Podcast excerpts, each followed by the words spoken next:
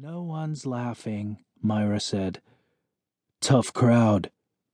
Hold this, she said, unclipping a lamp from her belt. Move to the bar, then sweep across the tables and end on the stage, she told him. Don't get too far ahead of me. Who are you ordering about? His voice was a little slurred. He had drunk a bulb of Perceive before they'd left her place. You, she said. She turned the specs directly on him. He reached into his breast pocket. I brought you something. He withdrew a small box and held it out to her. Puzzled, she opened it. It contained a little horse made of black glass. A tiny white blaze gleamed on its face. I had Val make it for you, Carey said. He's getting good, isn't he? He clearly intended it to mean something, but given how free Carey was with gifts, there was no way to know what. Just as quickly as her heart rose, she pushed it down. It's lovely. She kissed him on the cheek. Thank you. She set the little box on a table. Let's do this. All right. They ran through a tour of the wreckage then did it again for good measure.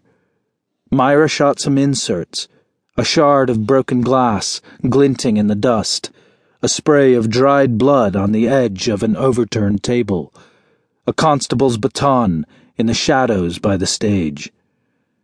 Carey grew bored long before Mira was ready to quit.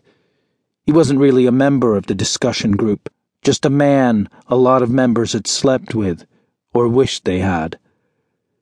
He rubbed two fingers across the floor and smeared grime across his nose. Hey, Mira, help me out. Do I have dirt on my nose? She came over and peered into his face. I can't see anything worth paying attention to. You need to look more closely. He took the specs from her face and placed them on a table. He put his hands on her waist and pulled her to him. The kiss went on for a while, his tongue flicking lightly over hers, delicate, not forcing. She never ceased to be astonished that he wanted her. Still, it was no fun if it was too easy. So when his hand slipped into the back of her pants, Mira pushed him away. He lost his balance, but graceful as always, landed on his hands and bounced back up. She snatched a chair and held it between them. Get back. Faster than she could react, Carey seized a chair leg and twisted it out of her hands. She turned. He caught her shoulders. As they fell, he flipped around so that she landed on top of him. Mira grabbed his hair with both hands and pulled his face to hers, wrapping her legs around him.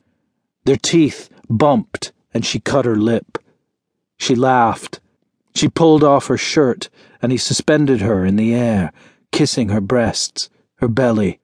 When they had her pants off, he nipped the inside of her thigh with his teeth, a sharp little stab of lovely pain.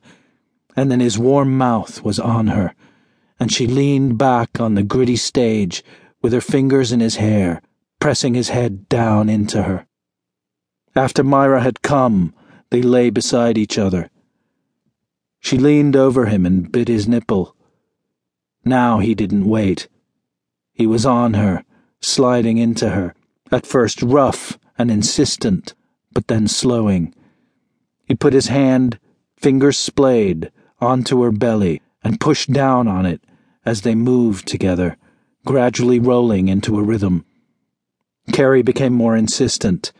She could hear his breaths, and it built and built until he shuddered and came, and she did again, both of them spontaneously bursting into laughter. She rested her head on his shoulder, in the circle of his right arm. He was warm, and he smelled good. She placed the fingertips of her right hand against those of his left.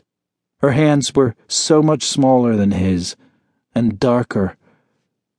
They might have been different species her mother would have told her how risky it was to get attached to a man.